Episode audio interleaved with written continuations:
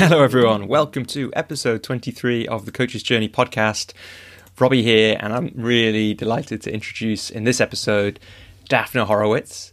Now, uh, Daphna gets bored easily, but it's boredom, or rather, I guess, the rejection of it that has taken her to all sorts of interesting places in her career, including the top of Kilimanjaro helping her build a global business and turning her in the end into an eminent coach of CEOs and future leaders.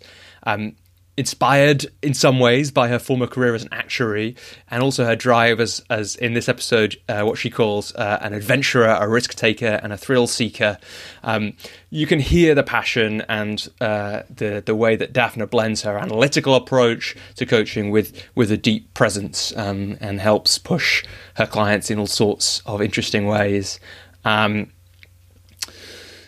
the, the, there's something about the unique way in which she provides help to high achievers, which again comes through in this episode. These people who struggle to ask for it, um, and she talks in all kinds of fascinating detail about a coaching career that spanned 15 years, thousands and thousands of hours of work with high level leaders and teams. We get into loads of loads of different topics, all kinds. Um, normally I mention three or four at this point, but I'm going to rattle through six or seven, I think. So we get we have a great conversation um, about how she and I both use visuals like graphs and matrices and continuums to support you know our clients, which is the maths graduate in me and the actuary in her coming through.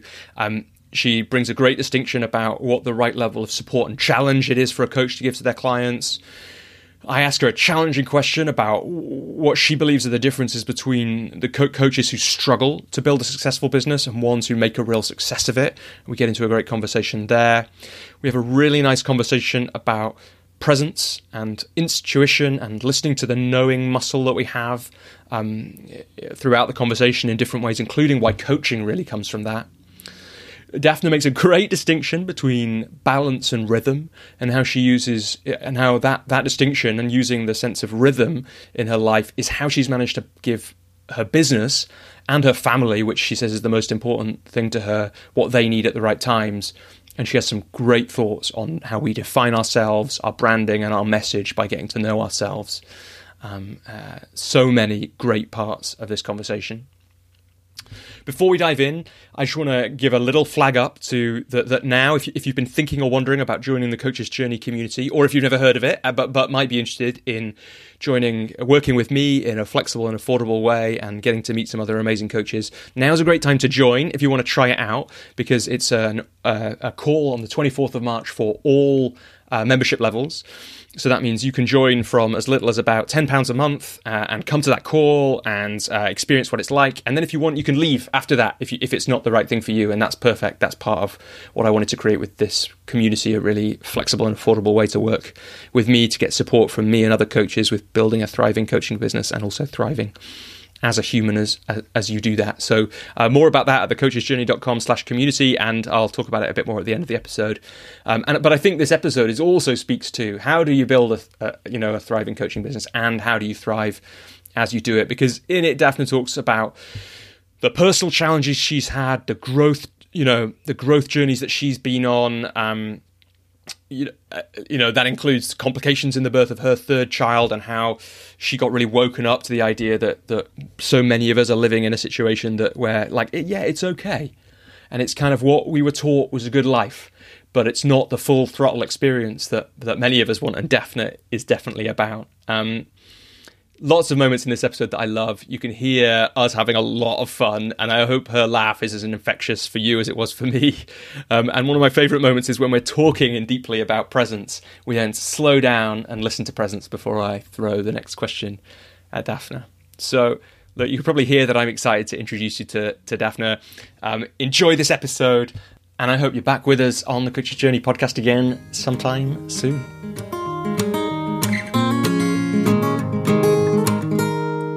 Daphna, welcome to the Coach's Journey podcast. Thank you. Awesome to be here with you. It's really nice to have you here.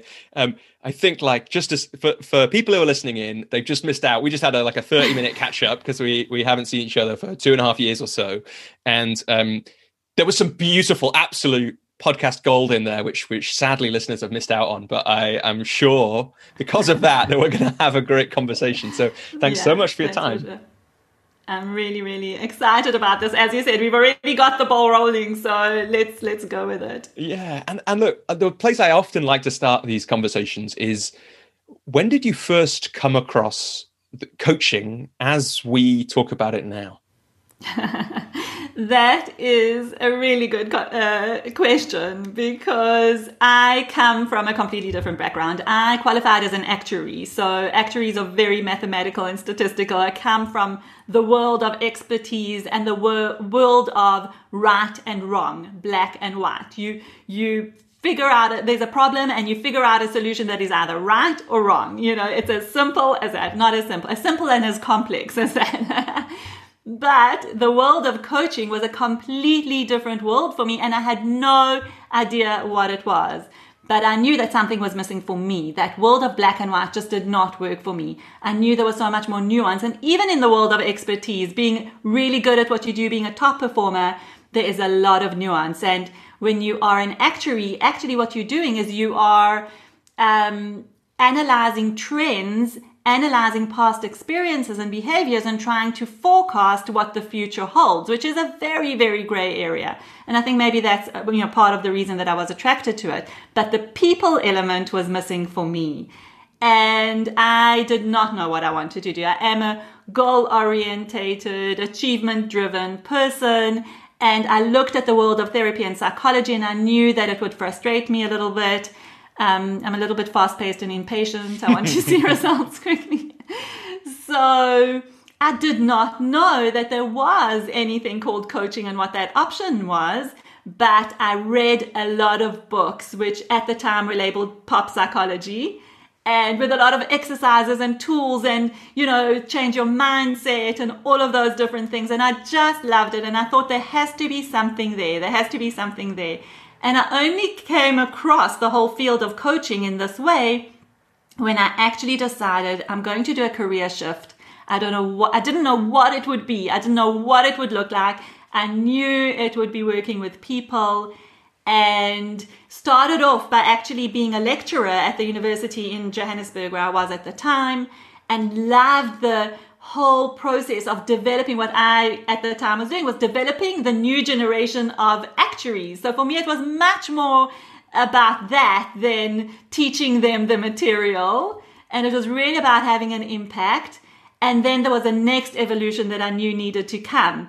And I decided to leave everything and take a year off and explore what I really wanted to do and that's when I came across coaching. And uh, for me, it was such a good, solid fit because it's about getting results and doing what you want to do together with a level of depth of looking at who are you as a human being and why are you here and why are these things important and how can you uh, shift your mindset, your beliefs, your way of being so that you can really live a much more holistic, purposeful life and, and business or career, or whatever it is that you're doing.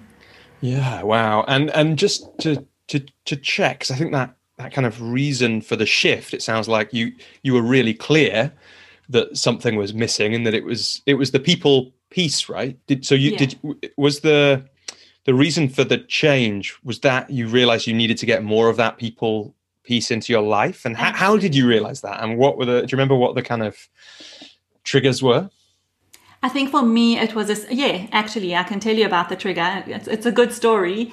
Uh, for me, there was always a sense of there needs to be more done around people. I felt the workplace was harsh. Mm. It was very performance, metrics driven, you know, show that you're getting the results and we'll push you forward. And something in that didn't feel great. It was also, I felt that I didn't have any role models. So as I was a, a budding professional, you know, top performer, high potential, whatever you want to call it in the organization, I looked around me at my managers and my senior leaders, and I didn't find anyone that I wanted to really be like them. So there was not, none of that. And then the pièce de résistance, if you want to call it that, is that at the time I had two children. I was pregnant with my third, and I when I went into, you know, to have her, my, I got a, a, son and then two girls. When, when I went to have the baby, I had major, major complications as a result of the birth. So she was born and she was absolutely fine. Um, very grateful for that. But I went into a, a kind of trauma situation and a whole lot of conditions, um, kind of generated from uh, whatever, not to go into the medical story, but I had excessive bleeding, lost a lot of blood, and now it was very touch and go for me at that point. They didn't know if I would actually survive that experience. And uh, thankfully I did. I'm here to tell the tale it was quite a, quite a process, a recovery period, a long recovery period with complications. But the initial bit of really not knowing if I was going to make it, and kind of the doctor coming out to my husband to tell him the the news that it's touch and go, and they've done, you know, that whole thing that we see in the movies. We've done everything we can, just pray now. Um, that was that was a, a huge experience for me in terms of really asking myself the question of what am I doing? Why am I here? And am I doing what I really want to do? And a big part of that was, I mean, coming out of that experience, and I'm sure a lot of people listening will have had some experience of either a close loved one going through something like that or, or themselves. And in the beginning, you are kind of in like this honeymoon period. You can't believe that you've survived this major event in your life. And then, well, for me at least, I dived into the anger, like why, why did this happen to me, and why did it have to be like that, and blah blah blah, all of that. And then it's like, okay, the reflection. Let's let's look at it. Let's ask the questions. Let's analyze what's going on for me. Let's really get inside myself and ask the the big big meaning of life questions. And for me, what actually happened was that. Um, my work situation, I was lecturing at the university at the time, and my husband phoned them to let them know that I had the baby and that I was in kind of serious uh, critical condition. And they were like, oh, okay. And a week later, they sent a bunch of flowers and said, when are you coming back to work? And for me, that was one of those moments that I remember so clearly when I thought, is this what it's about? You know, all they care about is me and my output and when I'll be back at work. And they were worried that this was would impact. You know, I had a four month maternity leave scheduled, and they were more worried about would I be able to come back to work after those four months, or would I, you know, or rather than how am I really, and how they can support. And what do we perhaps need? And I'd been working there for seven or eight years already, doing stellar work. I mean, I was a super. I, am a high performer. I take things seriously. I give my all to any piece of work that I do. So for me, that was a bit of a shock to the system to say, is this what it's about? Is this what, is this what I'm about? Is this what I mean to them? And that kind of put me on a path where I decided I'll work back my maternity leave and then just take time off to really understand, internalize, and take in everything that had happened to me and focus on what I want to do next. Wow, yeah, and I mean, you know, it's like the experience. It's the the medical experience itself yeah. would be kind of enough, you know, to to be looking at life differently. But then to get that mm. really kind of, I guess, you know, for you, really clear message something yeah. it sounds like you'd already been thinking about in work. Yeah. Yeah. To get it kind of shown to you in that way. It's true. It did feel like a message for me. As you say, I had been thinking about what I want to do, what is the you know, the purpose of my work, how do I bring more meaning into it? And now it was like, okay, it's time to really take it seriously because I was in a comfort zone. Things were good. It was okay. Maybe I was thinking, okay, it's okay to be where I am. I've got beautiful family. I've got a beautiful community. Uh, I've got a good job. So like, maybe that's okay. But this really shook me up to say, no, no, you go for the full on experience, you know, the 100% or 120%, not the it's okay. Mm. And I mm. actually think so many people are living in the it's okay, I've got a lot of good things in my life, but what's that full on, full throttle experience? And that's that's really what I'm about. Yeah. Yeah. And there's this great thing that I read. I'm going to try and find it on one of your bios. Being, obs- you know, passionate about your purpose and obsessively day uh, obsessively driven to live each day in alignment with it and it sounds yeah. like that's what you're talking about now but i wondered if you could talk a little bit about what that's like this is jumping forwards in the story i guess in some ways but where that sentence comes from and what, and what it means to you Yes, it, it comes from exactly that point of saying we can recognize everything that is going well in our life. And I think that's really important. I really do think you've got to come from the point of gratitude and understanding the good things that we have there always going to there's always going to be more that we want and there's always going to be stuff that we strive for and kind of thinking of that what next question which i know you're also thinking about. Yeah yeah. Yeah for listeners that's me, me personally it. like right now i'm in a place of like uh, it's it's it's late 2020 and i'm in a place of what's the next phase for my business? So that's one of the things that uh, sadly you missed out on, on hearing about. Maybe we'll get into it more in this conversation but um, yeah the what next question is it, you know well, and, and here's an interesting uh, question actually for you, I guess, and that because I sometimes wonder if that's like a, a slight madness feature of me. that like it, it definitely doesn't always help me. Like I kind of wish that I was just happy with a like I really do wish some days right now I feel like I'm in that space a little bit. I really wish I was happy to just do a job um, and go home at the end of the day and kind of know that that everything was okay and forget about work and forget about trying to make a difference or achieve things. And I'm not sure how healthy or useful it is for my kind of everyday well-being that I do often and regularly have that question okay what next? What next? What next? And you know I've been working on it in different ways for for years um, to kind of settle and and hold more of the gratitude and the celebration and the acknowledgement of the things that have happened as well as the okay yeah what next? yeah. in a more healthy way. But do you think that everyone has that? The way you're saying it sounds like in your view you've seen a lot of people with who hold that what next as part of things as part of yep. their life. Yep. So firstly i have to say i'm totally resonate. Like what you just said could have come out of my mouth. I mean, this is exactly what I grapple with. And I think that, and, and, and I've seen many, many people have the same thing, clients and, and not clients. But uh, I think it's part of the makeup of being a, a high achiever. It just is because we are just wired that way to think of like what next. We're constantly challenging ourselves. We have a sense of adventure and fun, and we want to know that what next. We want to up level our game at every point in time. And I so hear what you say. Sometimes I think it would be so much easier to just have a job. You know, you go in, and I've been there. I've been there, Robbie. So something I've been yeah, actually yeah. Pl- playing around with so much. I call it um, uh, busting mindset myths.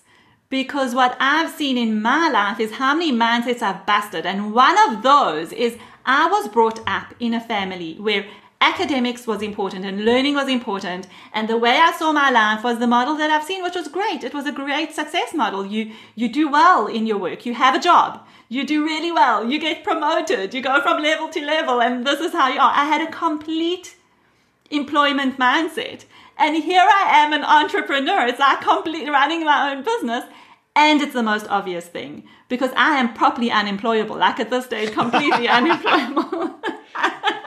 I could I, not. I think there's a, there's a mindset to bust there, Daphna. I could I reckon I could get you a job in, in days, but um, think? but but would I be able to survive? It is the no. question. I don't know. I don't know. Maybe there is a, a job out there that like gives freedom and you know kind of my time's my own, earning the money that I want, having the lifestyle that I want, deciding what I want for myself. No KPIs and anyone watching. I mean, I don't know. Maybe, maybe. maybe, maybe you're right, but but you know, there is a sense, isn't there? You know, I also it's like holding a kind of paradox. It's maybe it's yeah. not even a paradox. Like I kind of want that I want all that stuff from the job. I don't want to have to be the person who's out there. I don't want to have to be kind of stretching myself and growing all the time. Like that feels tiring and, and difficult mm-hmm. sometimes. And I don't want, like, I, I, sometimes think, so I don't know if you know this actually, but I studied maths at, at university. So I've got that numerical background too.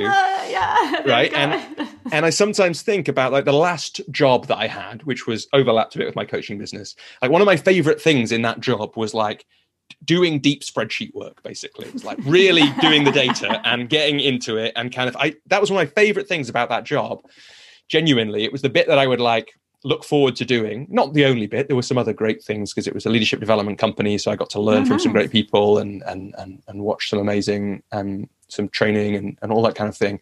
But one of the ways i remember that i don't really want to go back is that i never do spreadsheets now right? It's now now that i can choose exactly what i do I never, that was the best thing, my favorite thing about that job, and I never do it now. So it's like there's no Venn diagram essentially. I mean, there is a little bit with the training and that kind of thing, but that tells me a lot, right? So it's like, it sounds great, and it might be. And every now and again, I get a little bit seduced by an opportunity I see or a chance to work with someone in particular. But you know, so far, obviously, the, the proof of what I'm really committed to are in the spreadsheets out of you, Robbie. I bet. do you not? Do you not track stuff with spread? I mean, I if ever I want to think through something, I open up a spreadsheet. So yes, sure, I'm not creating these massive formulae behind them, but uh, I open up a spreadsheet. That's my go-to planning I mean, it's, tracking. It's, it's, totally true, actually. Like, yeah, good, good catch. You're you're calling me on my uh, on my story that I'm telling.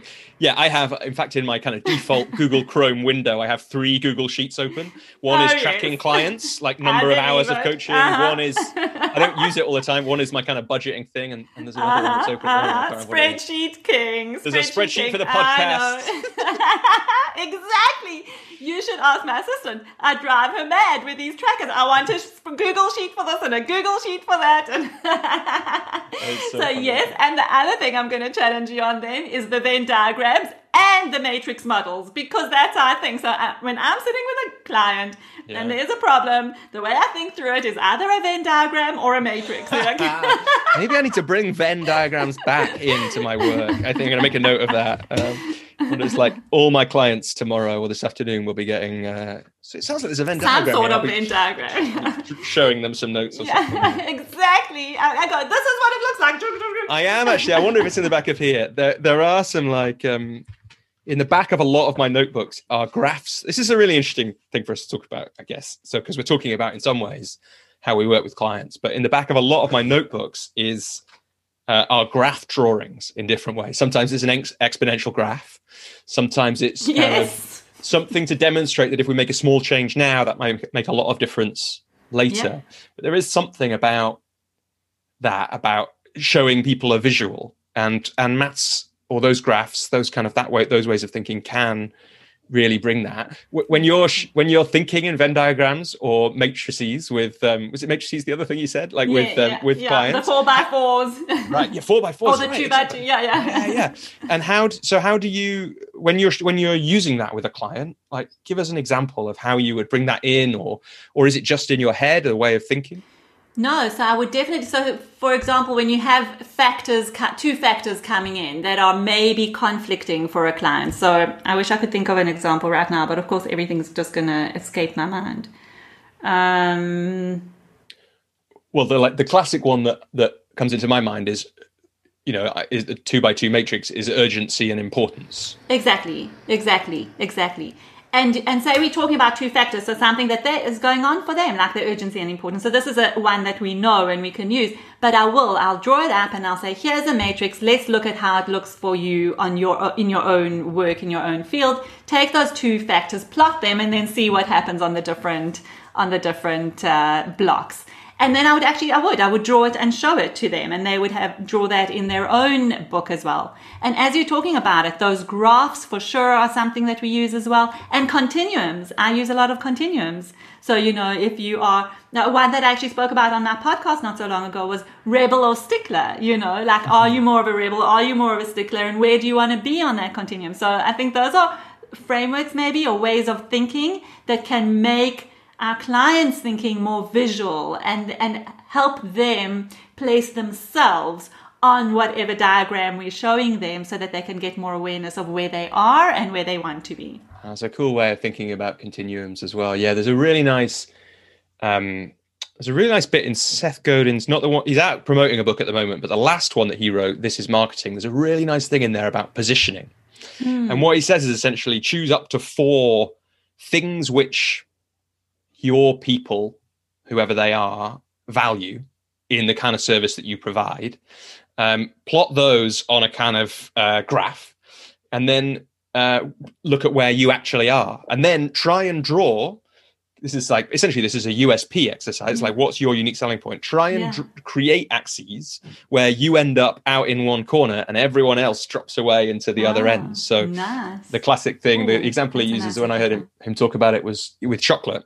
So originally there was just like chocolate, and then there would be people who wanted, you know, you basically wanted it to be delicious and and then the cheaper the better you know, as long as it's equally delicious. And so you've got two axes. But then I, Reese's or in America or someone like that came along and said, well, actually, how about if it's nutty? And suddenly you've got this new graph where one of the axes is nutty and everything else is away at the bottom end of nutty, and Reese's is the only one up there. And it's kind of ah, fun to think about our ah. work and, you know, it also for people in organizations, you know, if there's a lot of leaders around, well, what's the reason that you are mm. out in the top corner and how do you build your success so that's that? interesting. You know what it makes me think of? Have you, I'm sure you've heard of the matrix of the support and challenge, like ah. how, what level of support and what level of challenge. And that's actually quite a good one to think of us as coaches because we have to have the right level of support and the right, so high support, high challenge. High support, low challenge is more of a feel good exercise. High challenge, low support is very um, demanding and can take people over the edge. And obviously, no support, no challenge, nothing there. But high support, high challenge is a lovely sweet spot for coaches, which probably most coaches are at. So how do we add that extra flavor that puts you, you know, all those high support, high challenge people on this end of the matrix and you at the next level? So well, that's nice. That's yeah. like shifting the matrix. I love right. it. That, that is it. that is what's cool about it. So it's like you, yeah. everyone in in. I want to say something about the high support, high challenge thing in a sec, but everyone starts off, or a lot of people in a lot of industries start off with cost on there. So they mm. think, and hmm. coaches do this, um, they think yeah. that the only way to compete with people is to be cheaper. You know, that actually like that's the way. And you know, cheapest and quickest is is often no, a bit less in coaching, but it, you know, it's like if I don't get back to people, it's, it's there as well. If I don't get back to people by tomorrow, they'll be gone. Right. And that's one way to run a business. And it yeah. sounds tiring to me. Um, and in most businesses, like in the UK, if you're an online delivery thing, you can't win on on fast and cheap because Amazon has already won. There's no way that almost any business can compete on fast exactly. and cheap with Amazon. So you've got to think of a different way to do it, and you've got to, yeah, exactly like you say, shift shift the matrix. Which yeah. a cool, a cool way of thinking about it. Yeah. But I, I, I just I, I'm doing a um I do some work with a company called BetterUp, uh, who who sell coaching mm-hmm. into into big organizations, and they work with a guy called Fred Kofman a lot. And I don't know if you ever have you ever come across him.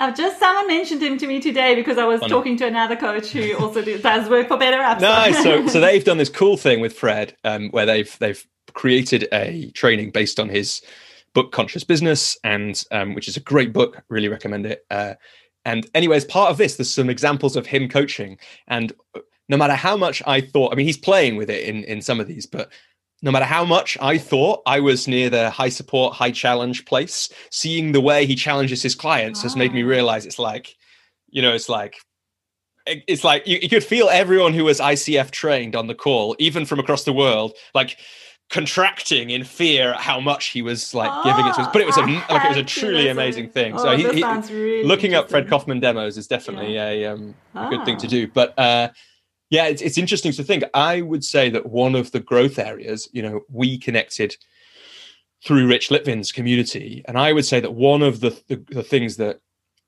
working with Rich really did for me was give me permission and a role model of really high challenge with really high support.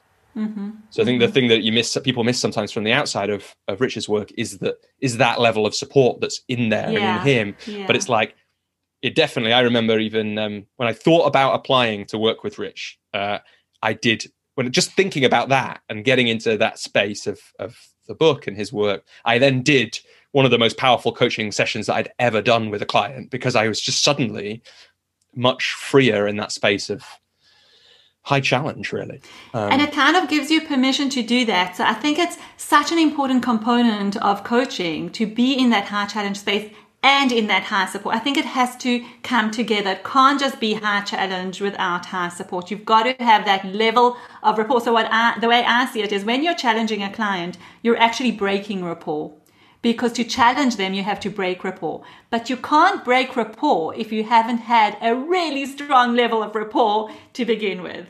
So, and I think that's when people have to be careful because yeah, I'm also I'm, I'm MCC with the ICF, and I believe in the ICF principles 100%. I really am so so passionate about it, and um, sometimes it's misunderstood that level. Uh, being an ICF MCC is not about being the sweet lovey-dovey, you know, everything's okay, and let me just, you know.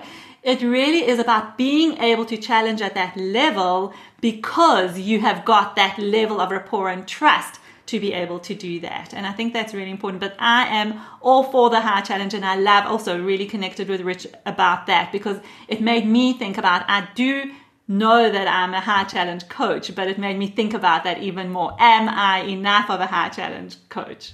So yeah. And, yeah. and also, can I well, can I add something that I know you were gonna just just because I've challenged myself now again. Also, I will say based off Rich's example is to uh, in my podcast start having my live coaching my coaching conversations live on the podcast, and that's for me a big bold step because you're putting your work out there for everyone to see and you know and judge.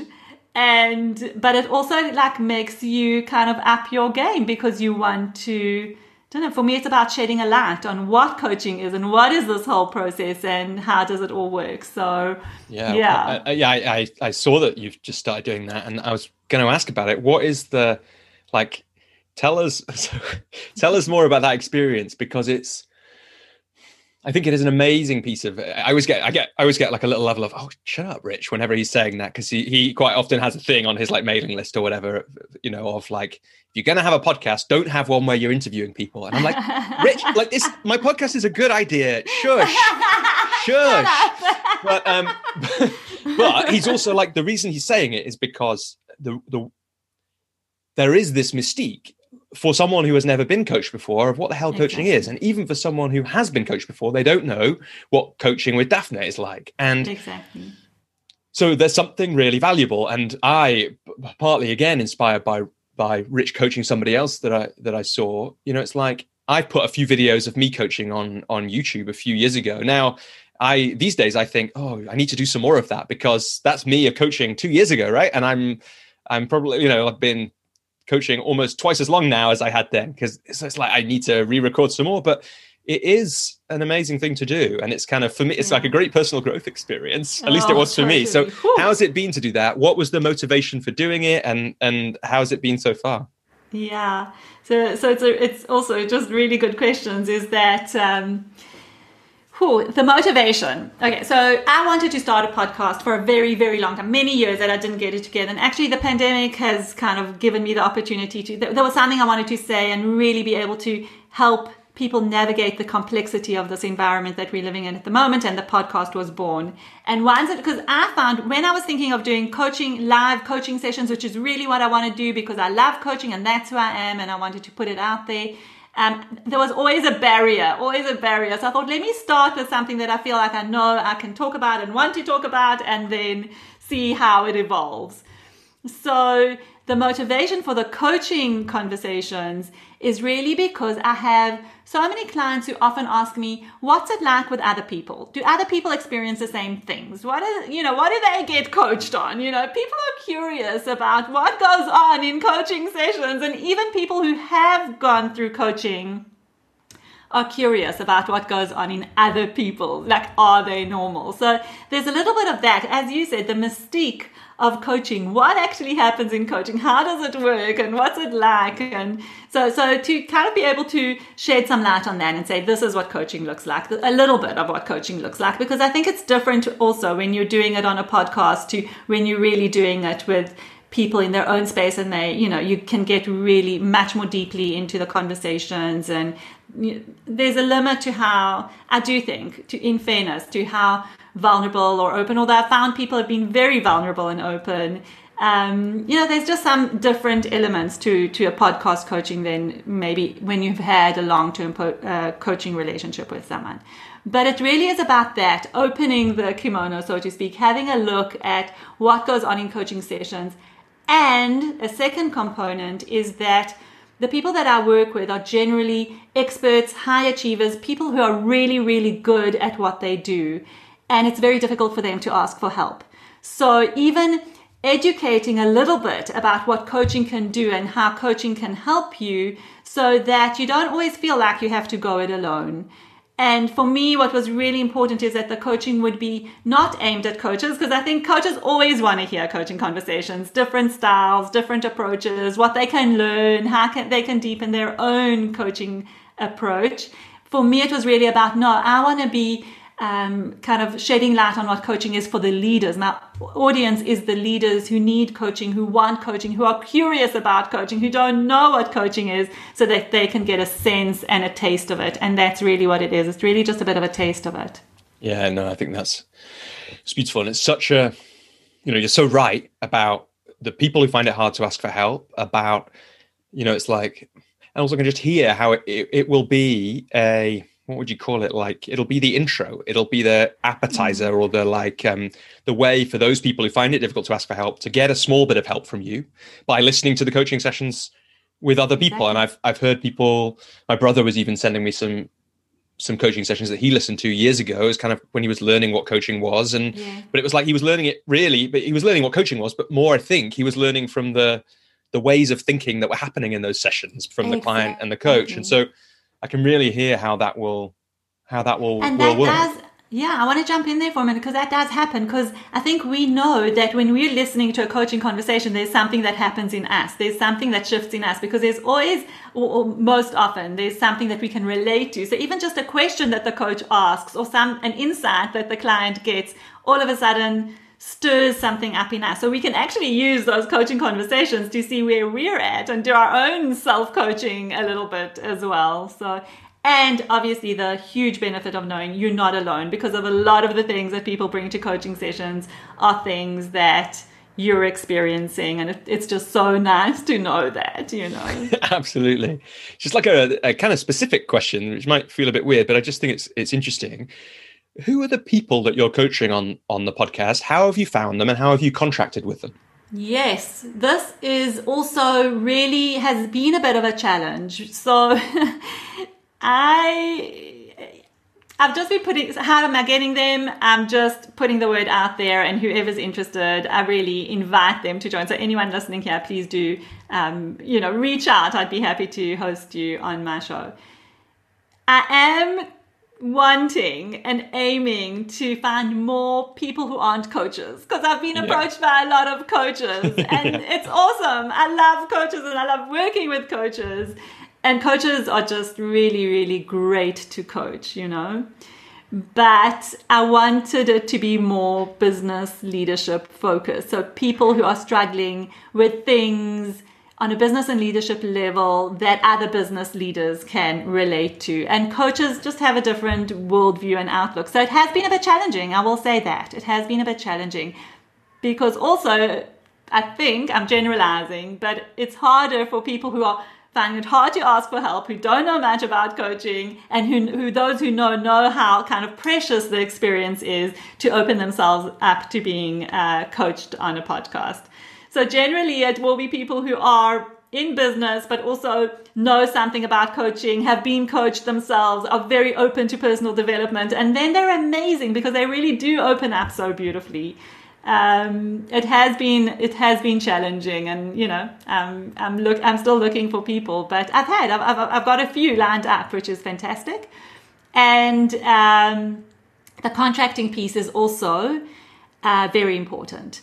So when someone is interested to come on and be coached on my show, I offer the possibility to just be anonymous, so not to mention their name or who what they who they are and what they do, and leave those parts out of it. So obviously the voice is there, but highly unlikely that someone kind of will put two and two together unless they know you really well. Um, and that, and then it becomes an anonymous session, and there's no video in my podcast as well. So that's one part. And having said that, I've had so many people say, I don't mind, tag me, put it out there, you know, just release it and let everybody know who I am. I'm totally comfortable with that. And that's been also just awesome to see that people are willing to be vulnerable and they're willing to put themselves out there and have this experience. And we land up having a lot of fun. So, yeah. Oh, it's, it's so cool. And it's, yeah, it's going to be a resource, right? You're going to, you're creating a resource which will be really valuable for, for, for people, you know, yeah for many years for coaches and non-coaches alike i think so yeah yeah yeah, yeah. So Daphna, we'll I want to see how it evolves. It's, yeah. it's at beginning stages. So. Absolutely, and, and, I should say we'll put links to um, the podcast and, and other links to Daphna's work and the things that we're talking about in the in the um, show notes wherever people are listening or watching. Um, but just to to rewind a little bit, I guess, because it's you know we've we've had this be- you know beautiful dive into all kinds of things since then but i just want to kind of find out a little bit before we i want to get into your work now because we're kind of in that but before we do that i'm just wondering you had this year off and at some point in that you came across coaching and at some point after that you decided to to move into it could you talk us through a little bit how th- that happened? Um, and I think you were in South Africa at the time, so you know what that was like, in you know in terms of w- when was this, and were there a lot of coaches around at the time, and those kind of things, and then and then bring us a little bit into how did you get started, and where did you get started, and how did you look at your coaching at the beginning? Great. Um, yes. So if we kind of go back, um, I think taking the year off, I was just very fortunate to be able to do that. So from a financial point of view, and I know a lot of people can't, but I did. I just decided to make that move. I was in South Africa at the time. Thankfully, my husband was incredibly supportive because he was going to be the, you know, the breadwinner for, for that period. And I just decided to give it my all. And I have to say, it was at a time, I, I, used to make a joke that when I say to people that I'm an actuary, I always got the question, what's that? And I had to explain. And then I went into coaching and same thing. People say, what's that? And, you know, because they still think sports coaching or whatever it is. And uh, I would say, um, you know, I'd have to explain what that was so uh, so that was interesting so it really was a, a big element of education also coming from what i spoke about the kind of employee mindset to entrepreneur mindset which was completely new to me. I didn't as i said i wasn't brought up in any surrounding of what it means to own your own business. Um, so it was it was a, a big bold move that i didn't know where it would go where i would start. And I didn't even start with my own network. I mean, actuaries, they weren't, you know, at all at the time open. Now, thankfully, I've got quite a few clients who are actuaries. So they're much more open and there's been a huge shift. This was, this was 15 years ago. So long time ago. And, uh, really it was a step by step process of, first of all, talking about this career shift. So talking about what I'm doing, also remember at the time technology we were just starting to use emails. I mean very very different time. So it was a lot about talking this is what i'm doing. I've changed my career. And in the beginning honest to be honest i was happy to coach whoever whatever to gain experience at low prices. I just want i started off with some case studies. I just said this is what i'm doing. I want some uh, test uh, case clients. Who's on board and that's how it started. And our business built from word of mouth only. And I just was so in awe of what I was doing because of all these changes in my life that I was I, I, was really I was working from a sense of purpose and passion and it it flowed it really flowed from there you know in business you know you know the ups and downs you definitely experience those ups and downs all the time throughout the 15 years but when you i feel that when you're in the flow you're working with a sense of passion and you really believe in what you're doing you do good work it kind of rolls forward and you know develops from there so yeah i, I think that I think that answers your questions, but uh... yeah, I asked a lot of questions, so I think if you, if you answered them all, you've done really well. Um, so you said there were lots of changes that were happening in your life. Was that you know I can hear that that's partly the being able to feel that purpose much more. Was that mm-hmm. the what else mm-hmm. was that? Was were there other changes happening through this time as well? Well, I had a newborn baby. I had uh, just you know, well, it wasn't probably she was a year old when I started looking at it, but I started doing courses. So doing the courses, taking the year off work, looking after a young family, going into this mindset of now people are going to you know, when your salary comes into your bank account, it's almost like an invisible process that happens there. You do your work, you go to work every day, and money comes into your account at the end of the month, and that's it. You talk about it when you do a performance appraisal or when you talk about increases and bonuses, but that's it. You don't talk about money. Now, all of a sudden, you're in a business where you are having to do work and people are paying you directly for that work and you have to ask for money and set a price. So all of that was just a very, very big mindset shift that I needed to get my head around. So, yeah, and honestly, to be fair, my husband has been in his own business his whole life. So maybe that was a model that I had. So, you know, not growing up with it, but my husband was in that space. So that definitely gave me maybe some insight into what it means to have your own business and that it can work and you need to believe in yourself. I will also say that I actually had a meeting. I'm sure maybe you can relate, or some of the listeners can relate. But when when I started, you did actually share that you had a lot of meetings with more experienced coaches. Yeah.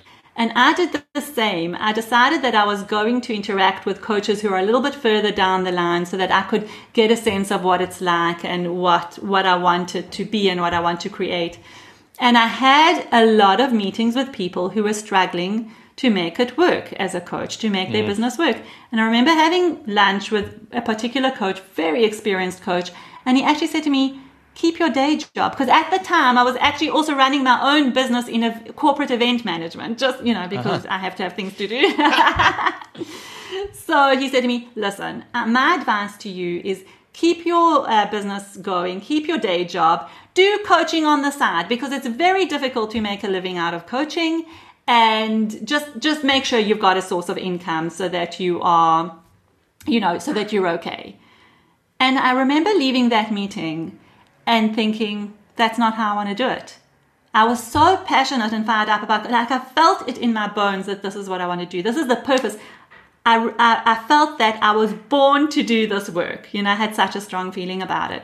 And I left that meeting and actually from that moment, I put in place a process because I was in partnership in this uh, corporate event management company with my partner to say, listen, I'm pulling out, I'm devoting my whole time and life to coaching. And I made that decision and I made another decision. And the second decision was to make sure that I meet and interact with coaches who are successful. Because at that time, there were two very strong groups in my life. The one group that was saying, This is hard, it doesn't work, I can't get clients, I'm not making a business out of it, I'm doing it at night and on weekends, and you know, it's just not going to work. And there was a group of coaches, small, small at the time, who was going, I am doing coaching full time. It's working for me. I love it. I'm making a success of it. I'm earning well. And this is what I want to do. I'm giving my full time attention and energy to it.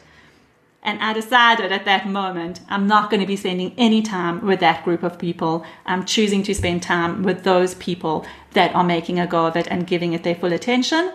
And I sought them out. I sought them out to interact with them, to have coffees with them, to ask them questions. And they were amazing. They are friends of mine to this day and amazing coaches. And I think that that's just such an important lesson as well for people to take is to look at who you're spending time with and who you're taking your messages from. Yeah, absolutely. I mean, so many ways we could jump off from that, Daphna, but I'm curious, like, what did you know, part of part of the thing I'm curious about is what do you think? this is a really hard question to answer, but what do you think is the difference between those two groups? Like, what makes the difference between the people who find this really hard and never get it going and keep their day jobs and some of those people it, that's the perfect thing but some of them they want it to be their day job but they just don't believe or they can't make it work you know so one of the questions i have is like what do you think is the difference that leaves some people in that first group and, and has some people in the second group. Mm. And I guess maybe a part of the answer is I'm curious, what did you learn from that second group as you spent more time with them that, that helped you as you made coaching work for you? Mm. I love that question. I love that question because it applies to so many people today still and to so many different areas of life. My gut response to that question is that it's all in the mindset. It's all in the mindset, how you look at things and and the level of belief that you have in yourself and your craft. And I do think that being in business is a risky business. It's a risky thing. You've got to take a risk. You've got to take a leap if you want to make it work. Now, as I say this, uh, my heart fills with sensitivity to, I think, many people who have probably done that and are still struggling. So I don't know if I have the answer as a blanket answer because everybody has their own kind of story and their nuance around what works for them and what doesn't work for them. But I would really encourage everyone to just ask that question. Do you have full belief in yourself? How are you looking things? Is there like a back door in your mind that says, this is no good. This is not going to work. I don't know what I'm doing. We all have that level of self doubt and imposter syndrome and all of that. We, uh, every single person has that. But there's something about, okay, you can hold that, but also know that you are going full steam ahead because you believe it's your path. You believe it's your purpose. You have that mindset and ability to reframe difficulties because it is going to be difficult. Don't expect that you leave. So here's something that I've seen in, in other areas as well is that people expect that they'll leave a salaried uh, jo- job and be able to replace their income like that. Move into a business that's going to replace their income like that. No, that's not going to happen. You need to have a little bit of a nest egg, at least if that's something that's going to worry you. But you need to know that you need a time to build up, and you might not get that level of income for a while. So give yourself that time, give it everything, do the work. You have to do the work. Being an entrepreneur is not easy. It's not easy and it's not simple. It require and, and it requires you to know that some months you're going to earn really great and some months might be knocked down to zero. And I think again for most people that experience of having that this year has been very very tangible. So I think yeah, it's it's like if I had to answer it, it's in mindset and it's in belief and it's in who you are. And that's what I saw in that group of people is that they didn't do a half baked job, one leg in employment and one leg in their business. They left employment, went into their business, made it their mission, and they were always thinking how it's going to work, how it's going to work, even through the tough times.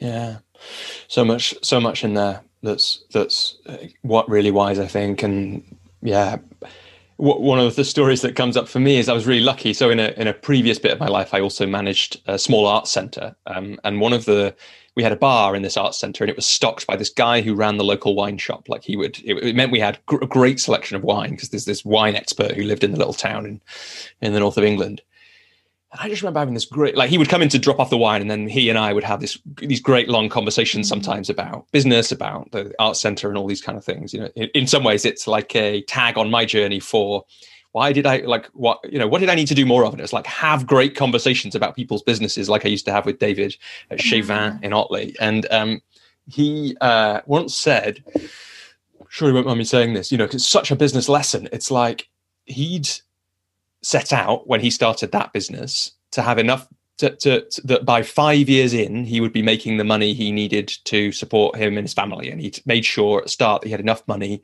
to do that because he knew it wasn't going to be easy. It was going to take time. He was going to go all in but it would take time. It had actually taken him seven years. Hmm. and it's like it, there's just that sense of realism that's really important i think for people to know. Coaching's a business like any other. It, you know one of the ways to make it work is to invest in it and that might be you might have to invest some money in in lost income.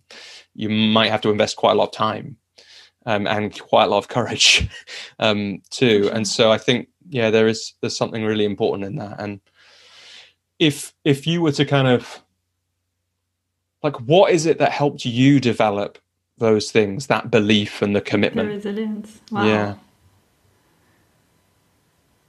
I think that I'm an I am an adventurer. I'm a risk taker, and I'm a thrill seeker. Oh my gosh, that just came. It wasn't planned at all, but those sound really good, and they do sound like who I am. Mm. So I get bored very easily, and uh, I will do what I need to do to find the new path. So actually, going back a little bit to the conversation we had before about the what next, what next, you yeah. know it's always going to be like that for me. So even though when I look at myself, I, I always thought I was on a two year plan because I landed up when I was in employment changing work every two years. And now I've been in this business for 15 years. But even still, if you look at how I've evolved in the business and changed, there's always something new and always something different that I've taken on. Hasn't been the same thing, you know, over all those years. And I think for me, a big thing that just help helps me is that it keeps me excited. It keeps me, you know, wanting to kind of better myself and grow and learn and be on this life journey that's not just about doing the same thing day in day out i need to have that sense of challenge and adventure and excitement about what's next so i think just going back to that conversation we had earlier is what I've learned because I can also totally burn myself out on a path of do go, go, go, go, go, go what I am learning, I can't say I have learned, I'm changing it, what I am learning is how to hold that gratitude and be able to say, I've got amazing things in my life and I want more and it's okay. And not to always be on the, I want more, I want more, I want more. Or, you know, for me to just kind of sit and go, I'm grateful and this is good and this is enough. That's just not me, you know. So it's holding both, really, really holding both. And I think that's what, what's helped me um, in terms of having that resilience of knowing that when there is a down period, it's going to come right. There's going to be an up period. And it's just about putting in the work, making in the effort, doing what you're doing in the world, putting your message out into the world, and believing. I think that belief, for me, I know I'm on the right path and I believe it, so it just gets me through. And how do you know that? I just know. I just know. I ju- it's an inner thing. And, that's maybe something that's important to highlight is go into yourself. Your best decision, in my opinion, your best decisions don't come from all the facts and figures. Yes, sure, do the analyses, it will give you extra information. But at the end of it, go into yourself because you know what's right for you. You might be fearful, you might be uncertain, you might be rational and wanting to have all your ducks in a row, but from a knowing perspective, it's about exercising that muscle of knowing so that you can also know when you know, if that makes sense. Yeah, it absolutely does. It absolutely does. So it, it feels like some of some of the How things about you? I mean, do you want to share some of your story? I feel like I'm talking, talking, talking. you're the guest staff now. Uh, but I mean, I no, I think that like I think that thing you just said. uh, You know, I, I feel like one of the most. Oh, let me get this. Let me get this right. Hmm. One of the most valuable.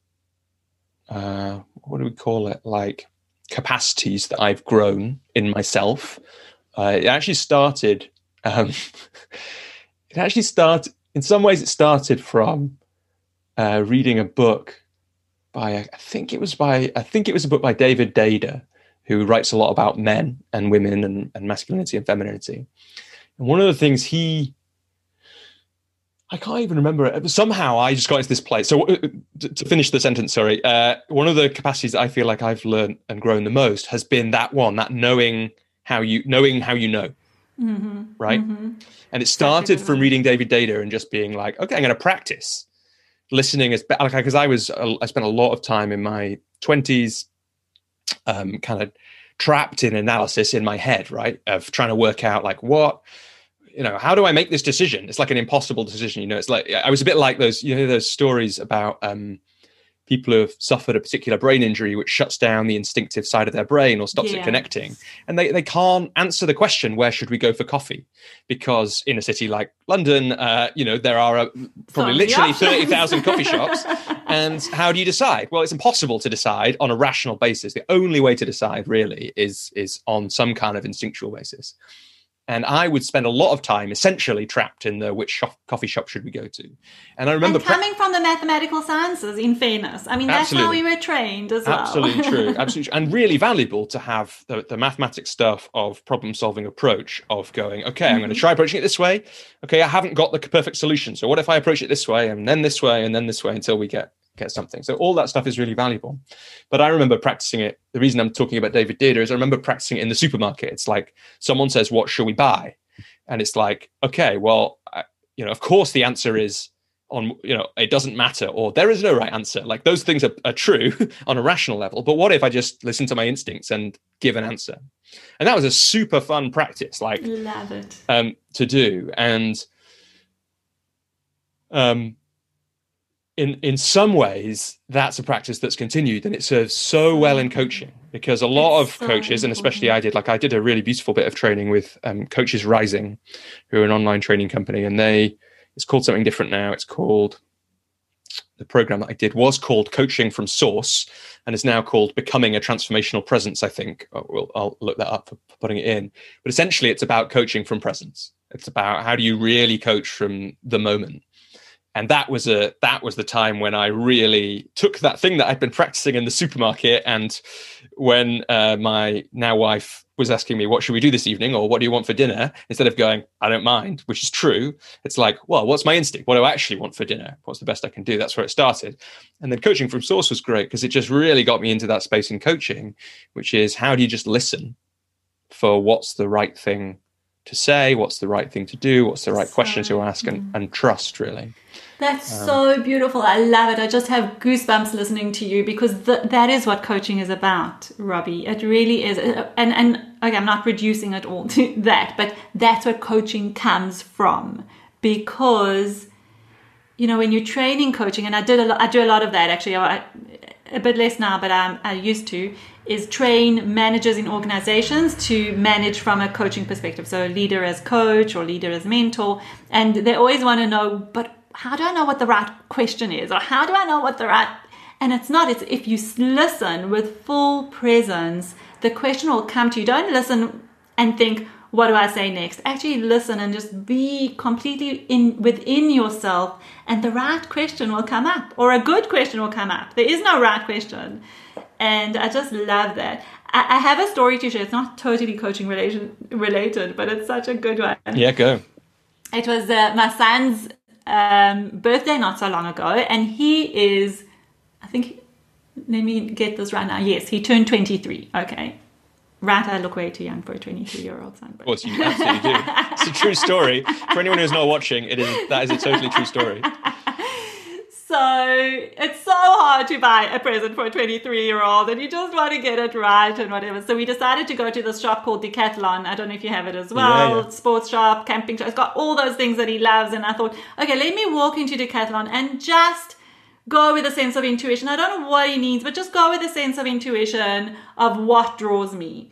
But my head got in the way and I really don't. I was starting to rationalize, does he want this? Does he want that? And I remember walking in and having a thought, hmm, hiking pants. That could be a good present. And then I immediately dismissed and I thought, I, I don't know what he wants, what he likes. My head got in the way. And I went and I analyzed everything, like literally walked through the whole shop and ended up buying him some gym equipment, which he actually didn't need or want. And, but the funny thing is that when we gave him the present, he looked at this and he goes, mm, thanks so much. I don't really need it. And I said to him, it's really fine. Go and exchange it for something else. No problem. We really were stuck what to buy. I went with my husband. And as I said, we really were stuck and we thought maybe you wanted this, but if not, it's okay. And he goes, you know what? And then I said to him, you know, I actually saw they had some really nice hiking pants. He goes, whoa, actually, I do need a pair of hiking pants. and I literally just in that moment understood like how we get so distracted with our head thinking.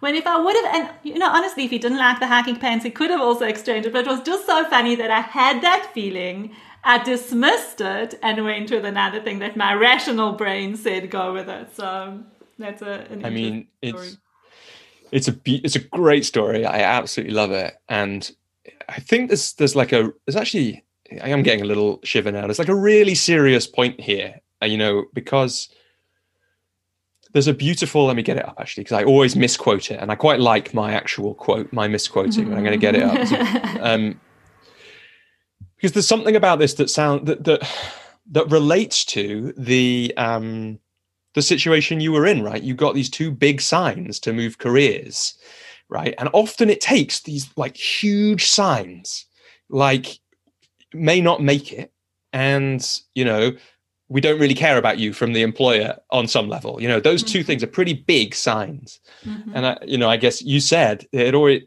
you know the shift had already been partly in your mind before that and many of us do that. And many of us have these ideas, the equivalent of the hiking pants, yeah. and we don't do them because we kind of think ourselves out of them. And there's this beautiful quote from a poem. The poem is by Ingrid Goff Maidoff. And she says, God spoke to me today in flowers, and I, who was waiting on words, almost missed the conversation. Oh. And it's like, mm. I guess it, you know, it's just so important that people listen Oh, that was beautiful. Just say that again. I love it. Oh, that was beautiful. Uh, let me see if I've still got it. If I've closed it. God spoke to me. Uh, so what I normally say, yeah, God spoke to me today in flowers, and I, who was waiting on words, almost missed the conversation. That's just beautiful. Hmm. That is just beautiful. Love it. Hmm and now we've been talking about that, it's impossible not to just wait and listen for what the next the next part of the conversation is.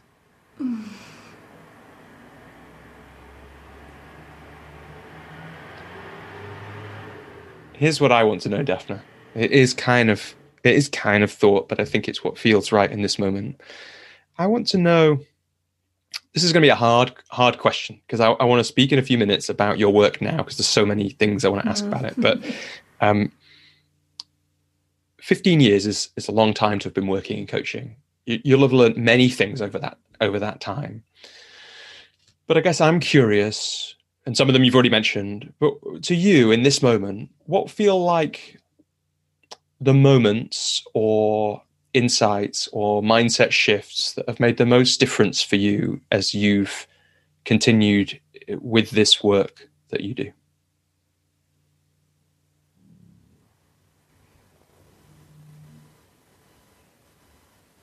I think there are so many. There's so many um, pivots, but maybe you know, maybe one to talk about, which is also really, really interesting. And, and there's two. One is the pandemic, of course, yeah. but before the pandemic, because I think that actually helped to build for me a huge amount of resilience in this time as well. Is um, moving, moving from South Africa to Israel. So that was um, five years ago and I was getting I was pretty I had a good reputation. I was I was getting pretty well known in South Africa for my coaching and my work. And in fact, I had just um, I, I think about just over a year before that, I'd climbed Kilimanjaro, and that was also huge life changing experience. And from that, I'd written my book because I had seen a, a real um, alignment between the climb and the experiences and It was a really, really challenging experience for me. And leadership, which is my passion and my work. So I wrote this book called Courage to Lead, and it was based on my climb. So it has each chapter is a story from the climb, and then a leadership lesson that I drew from that, and then a bit of a practical exercise. I'm actually like a really practical person as well. I like to translate everything into something you can do or, or take on board. And I wrote the book. So I just wrote the book. I'd been on a PR exercise. I was getting huge visibility and really even more like really feeling like I was at the peak of my business and career or, or getting to, I think there's always more of a peak, as we said, but uh, getting to some kind of peak and then we were making the decision to move to another country. Now, that's really scary. I had spent at that stage 10 years building up our business and getting to a certain point where, you know, requests for work were just flooding in all the time. I would get emails about this work or that work, and it was really just flowing in a very, very positive way. And leaving would mean starting from brand new in a place that I didn't know anyone. I was a total unknown. And how do you do that? How do you walk away from something that you'd built up and go to a completely new place where no one knows you, in a different language, which I happen to be fluent in, so which was okay. But you know, just a different culture, different approach to coaching. I didn't know anything about it really. So, uh, one thing that really helped me with that, I mean, I have to say, the first year was was really challenging. But can, can, I, was it was it personal reasons then that it was like it sounds yes. like it, it, there was there was a there was a real reason to yes. to make the move. Yes, yes. Yeah. So let me tell about that. Maybe my son, who had just finished school, decided he wants to come and live in Israel. Okay, and for me. Family is a hugely important value. I wasn't quite ready to have my son live in a completely different, miles and miles away from a different country. And I just, I don't know, I just felt like it wasn't, I don't know, again, a knowing it wasn't time for that. And with my sense of adventure, and my husband actually shares that with me, so we both kind of quite uh, similar in that way.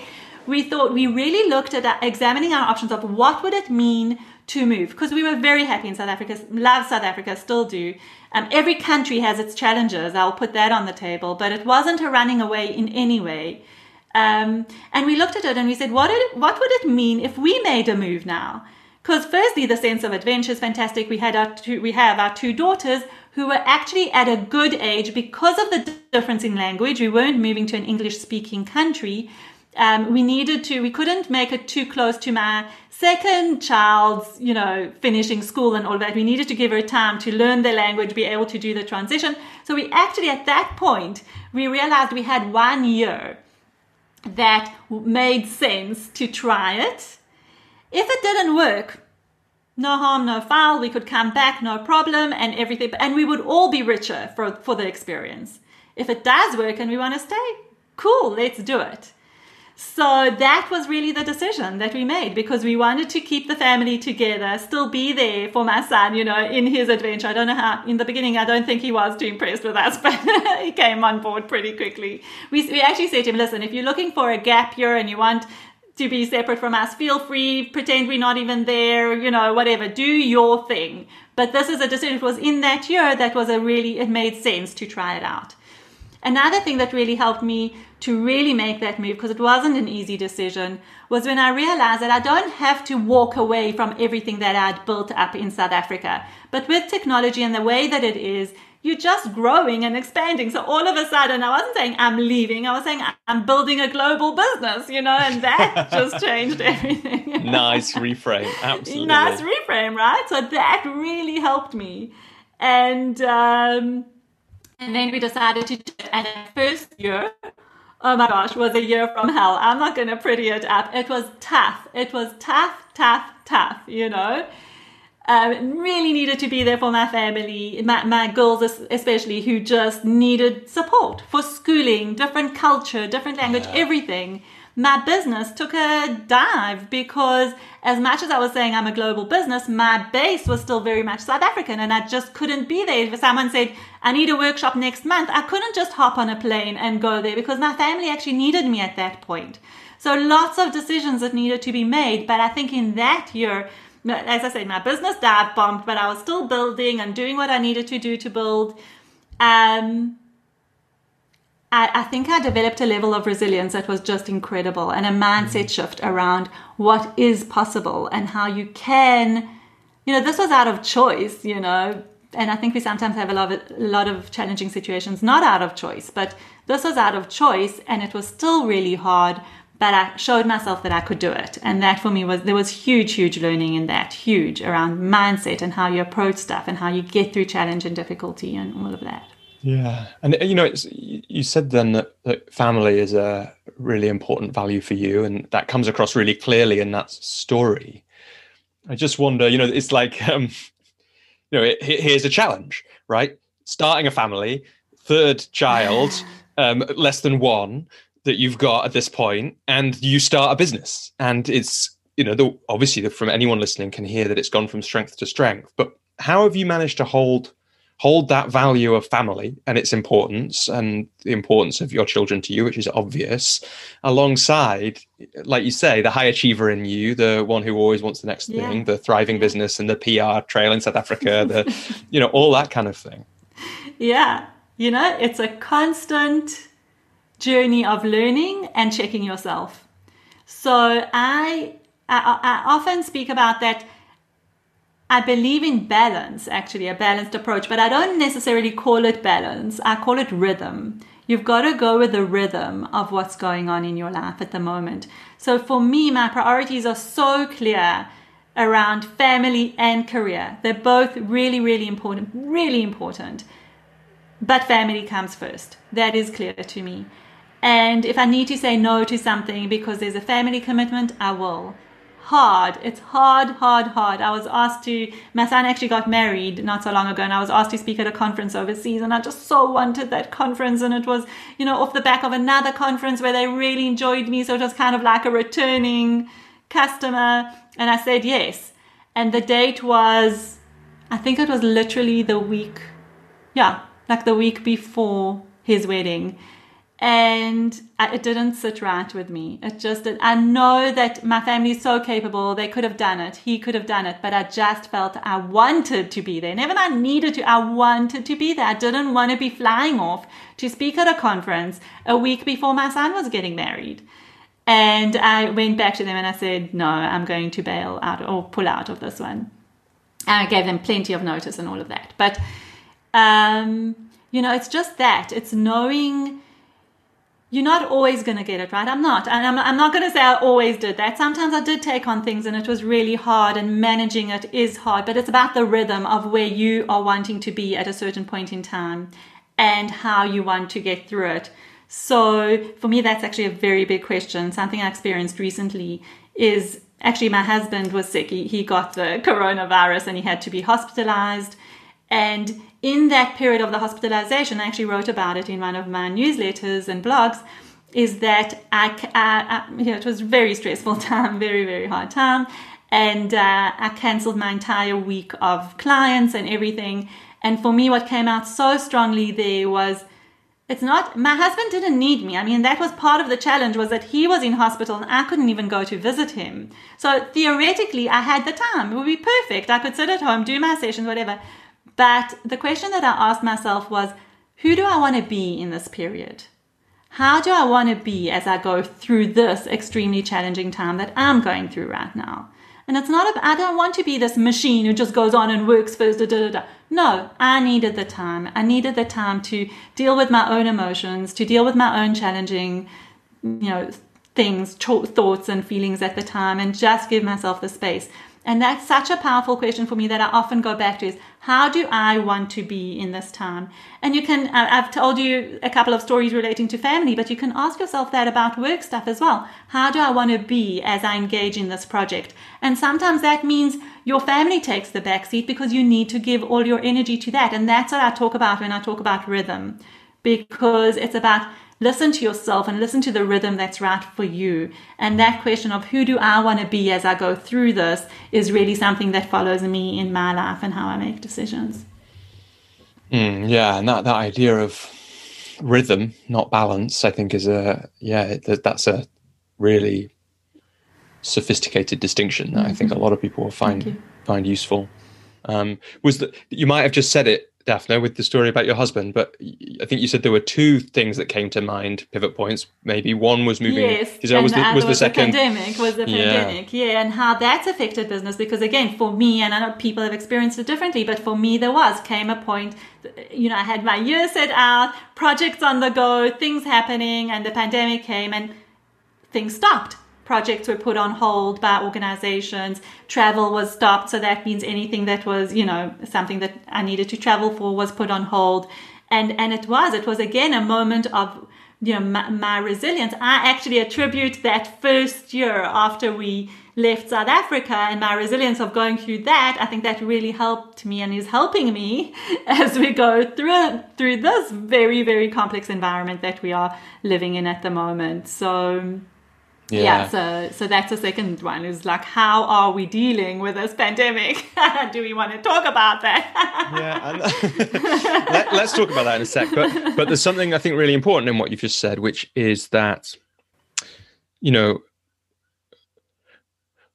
that going through a complex challenging year prepared you for this because we're recording this in uh, you know November um, 2020 you know this you know that previous challenging uncertain complex year you know prepared you f- to deal more skillfully it sounds like with this complex challenging uncertain year and yeah. i think that's and a really important thing to say just because a lot of people including you know i include myself in this definitely have found this year at times really difficult and i'm sure like every time that i realize that i'm finding it difficult i hold some gratitude because my industry has not been torn to shreds by this year and you know actually my close family and friends are all healthy and well and all those kind of things but if it's been difficult for me imagine how difficult it is for everyone but there's some like something some hope hope in what you just said really because this year will be preparing us you know humans training. humans yeah, are anti-fragile right like we'll be mm-hmm. getting mm-hmm. stronger off the back of this and the next uncertain year whatever that is for us in the future um, yeah and you can yeah you can kind of feel that in some ways, and you can I can kind of see it in family and friends and myself and clients working out you know okay given all this how do i deal with it? And how do i create the, my boundaries better? And ah, what are the advantages? And what's impossible from here? And all those kind of things. But it's it's it's nice to hear that i think and and worth worth worth mentioning.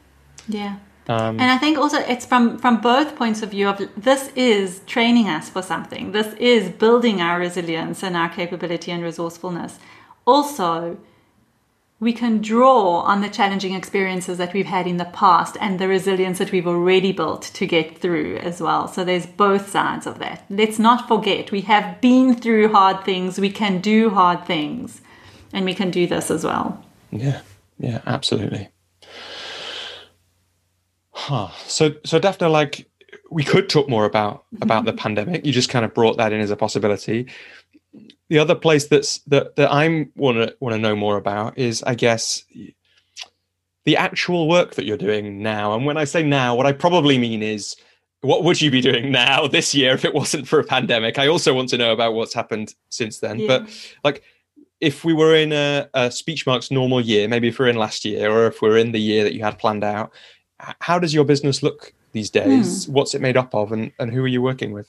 Yeah, thanks. I, I, love to ask answer that question because I love talking about my work and my business. It's always fun. So I think the pandemic has allowed me to also like I really felt like I had a period of I call it hunkering down and just you know my first instinct was activity. So I started a podcast, wrote my second book, continued with all the you know other activities around business building and whatever and just did this do do do and then i kind of pulled back and, and went into hunkering down mode and which really means for me um, getting into myself and understanding what do i want and getting clear about what i want and i think that it has helped from that perspective because what i've done and this has been kind of over the last two years or, or so is i've really built up a strong team of coaches that i work with and I, I, really understand what my emphasis is around the work that I want to do. And it's really about building leadership in organizations. And when I talk about that, I have my work primarily that I work with CEOs. So I came up with I'm the CEO coach. That's who I am, you know, as a, as my own individual work that, that, I like. That's quite new, is it? Is that yeah? That is quite like that. It's the thinking work and the like tying up all the pieces and understanding how I want to frame myself and this year it's landed. This is who I am. So I always used to say coach CEOs, but no, this year like this just this little twist of phrase, you know, the CEO coach. That's who I am. What's it like to? So a, a couple of things. Like one is I think yeah. you know great twist of phrase, right? Because uh, uh, you know I've been you know before the call, of course, I'm reading your website, yeah. looking through bios, that kind of thing, and it's just there, and it's it's a great phrase. It's just like every time you read it, there's a kind of little like. I don't know, little punch or something going. Oh, nice, good, good. Nice, That's wow, yeah. Oh. um, and but I wonder what it's like, especially if it's new. Like, what's it like to define yourself in that way, and how does it feel when you say it? Yeah, so defining yourself, whoa, that's a huge topic. And I think we all know that, right? and especially in branding and marketing and who am I and what do I do and all those questions that coaches, I think in particular, particular find hard to answer. So it's an iterative process. It's an iterative process over years of how do I find that messaging that I want to put in? What is my message? And I don't necessarily believe that, you know, when you open a coaching business, you have to define your niche, like so many people say. It's not about that. It's actually getting to know yourself. Every time you redefine your message or your brand or your this or your that, you get to know yourself better and what you want to put out into the world. And that, at least that's what it's been like for me. And when I thought of the CEO coach, it just landed. It was like, yes, this is who I am. So actually, before that, I had this um, tagline or whatever that I used, which is talented people becoming um, extraordinary leaders. Or yeah, I think that's what yeah that's what I've been talking about. Talented people talented experts becoming extraordinary leaders because it's about making that transition from expert to leader. And I remember when that happened for me, it was like, yes, this is it. This is what I, this is what I do and this is how I like to work. So it kind of has stuck for quite a few years now. And it, felt the same with the CEO coach. It was almost like, it was all of a sudden so obvious. Like, why didn't I think of this before? It's like so, it just landed. It's like so right for describing the work that I do.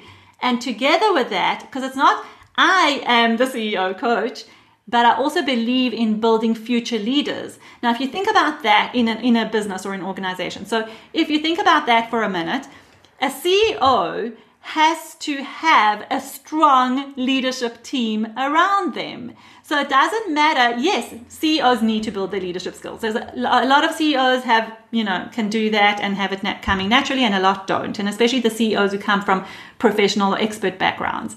So they need some work there. Part of that work is understanding how to build and empower this team around you to be the future leaders of the organization. And that has become so clear to me as well, and it's part of my mission. So, what I've done is I've got a strong team of coaches around me who, when we go into an organization, identify the future leaders and offer them coaching to build their leadership skills. And I just love how this whole thing has come together so beautifully and clearly for me because it all ties into who I am in this world, what I want to do, and how I want to be. And the other thing I just do want to say is for me, the, the connection piece is really important. So when I work with clients or when I work with my coaches, it's about being really connected to them. So I've had lots of experiences of plug and play, being part of a team of a consulting, you know, a consulting business that sends in coaches and it's like we have 100 leaders to coach and we want these 50 coaches to coach it's not like for me i take great care. So it's more of a boutique kind of experience mm. where i get to know the coaching clients. I know who they are and i know who my coaches are and i match them beautifully because i know who they are. And if it doesn't work we change it. But it's kind of that's the philosophy building the community of coaches so strongly so that we're in this together and feel like a team and building the relationship with the companies so that we really give them the level of service that you know they deserve to have. So that's how it kind of all fell together for me and that's the work that i'm doing in the next uh, in the you know that's my next uh, future iteration of what my business looks like. Yeah i love it. That's this two year cycle um, you said two year cycles before it might be longer exactly. now of course but it's like it's, it's an iteration and i think that's a really beautiful way and yeah to put it and this might feel like a strange question, especially because I'm sure it, it the, the, answer is iterations and number of years. But it's like one of the things that I think people like.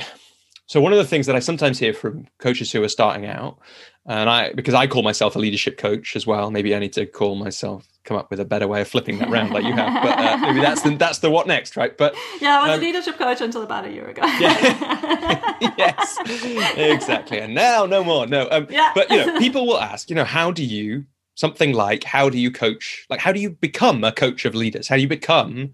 And for you, it might be how do you become the CEO coach? Like how do you find the CEOs? How did that come about? And I guess that's you know hmm. a little bit about that evolution and and and both like how did you you know I, again i suspect i know the answer given what we've said in this but how did you know that that was the right thing for you and that's what fires you up and that's the mission and also like literally how did it happen how did you mm. become someone who coaches ceos yeah i, I think if I, it, it is a little bit in what i've already said and if i summarize that it's really i've said it before it's about you have to I don't want to say have to, okay, because they're always different. So my language is sometimes like, but mm, you know. no, say it, say it. I like, I like hard, hard and you fast things.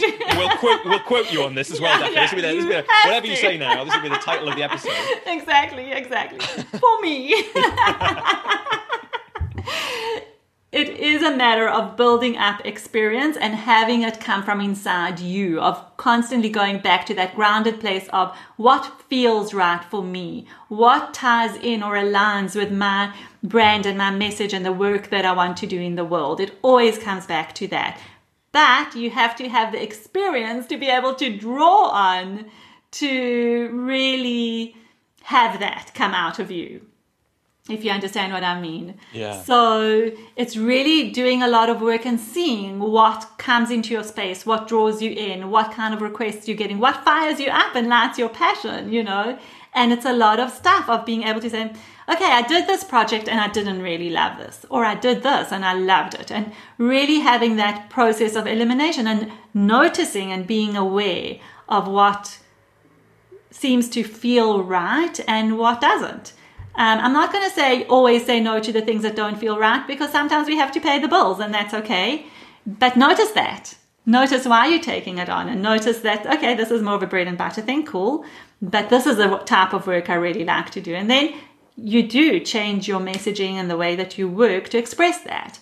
And now, you know, I, I remember the first time that it happened that actually a CEO that I'd coached a few years ago approached me to coach some of his team members. And um, he actually said to me, uh, he, he contacted me and said, actually, it was two, two people. And he said to me, Look, I really enjoyed our work a few years ago and I loved your approach. And I want you to, I want these two people to have that same experience. And in that moment, I knew I wasn't going to coach them.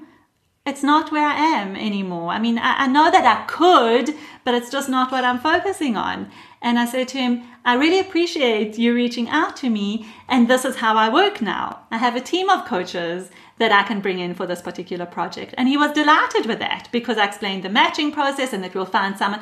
I'm also not going to be right for every person. We'll find someone that will be the right match for them. And that if it doesn't work, we'll replace it. And, you know, da da da. And I will lead the whole process. I keep very involved and I keep my finger on the pulse and all of that.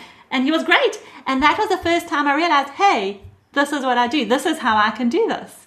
Hmm. And yeah, and it's evolved from there. So being able to also like not, you know, it's like that temptation. Oh yeah, I can do all the work, but no, no, don't have to. Do what you want. Yeah, yeah, absolutely. And um, I think there's something in there. I want to slow it down just because I think for people who are listening, you gave, I don't know, you might want to do this now, but I think if people go back to what you just said, there were a whole series of questions that people could use to kind of help them do this iterative process.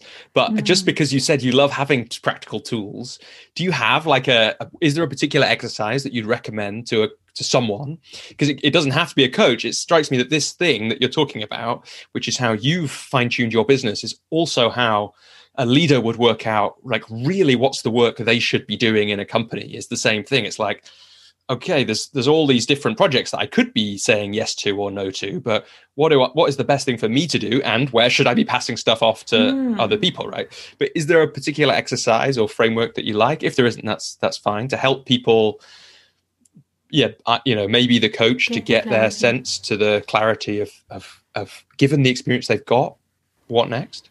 Yeah for me, the two things that kind of jump out is that whole um, st- story or, or exercise around finding your why.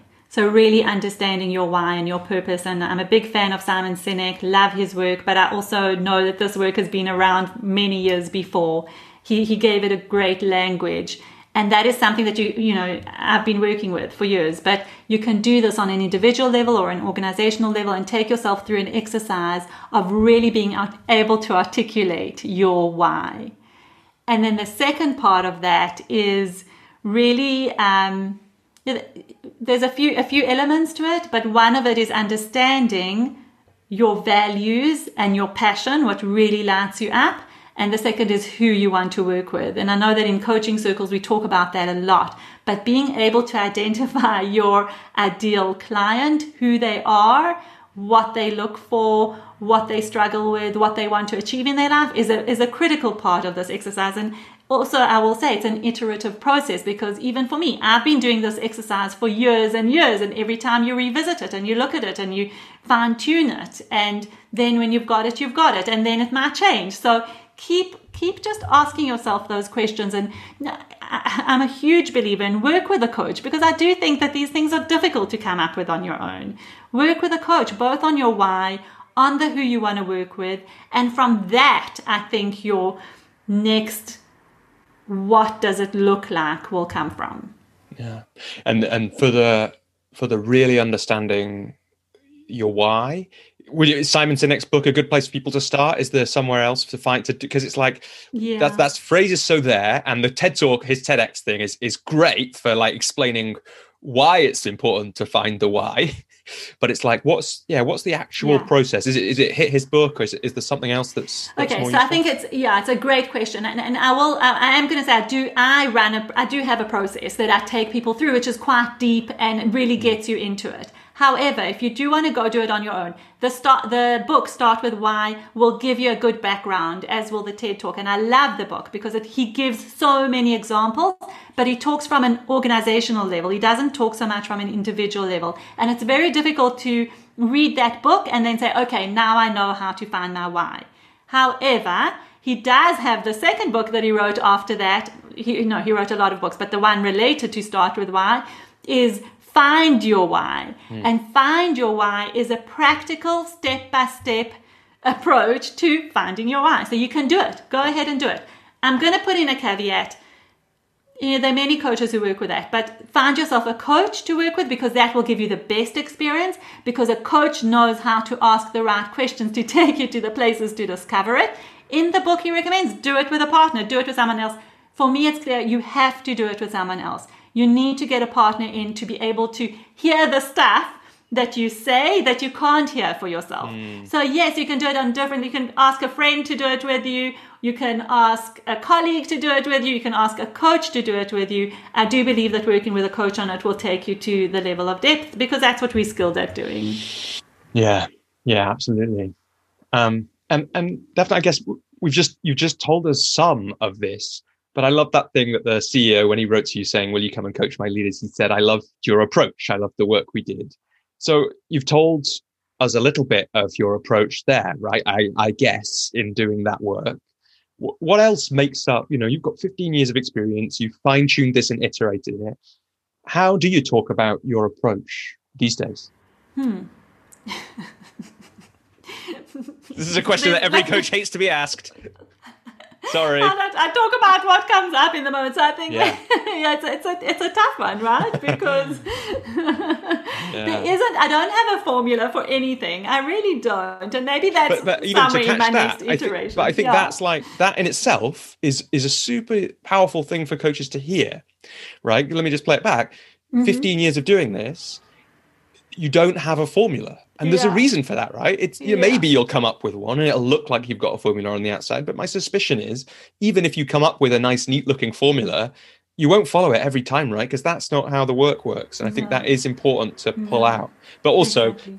you know tell us a, a, fake version of your formula or, or, or, just pull out what in this moment but what actually i want to say i want to uh, build on what you just said because actually i think that this is what I feel is part of my uniqueness. And I think this mm. is what led me to this the CEO coach because I have found that at that level. So remember what I said about liking variety and for me a formulaic approach wouldn't work because I like to honestly every single session is different every single client is different and, and i know that that holds for whether you have a formula or not but for me it's that level of complexity and intrigue that sits at that level of business and who you are as a person running that business, CEO, is what makes me be that CEO coach because there isn't at that level.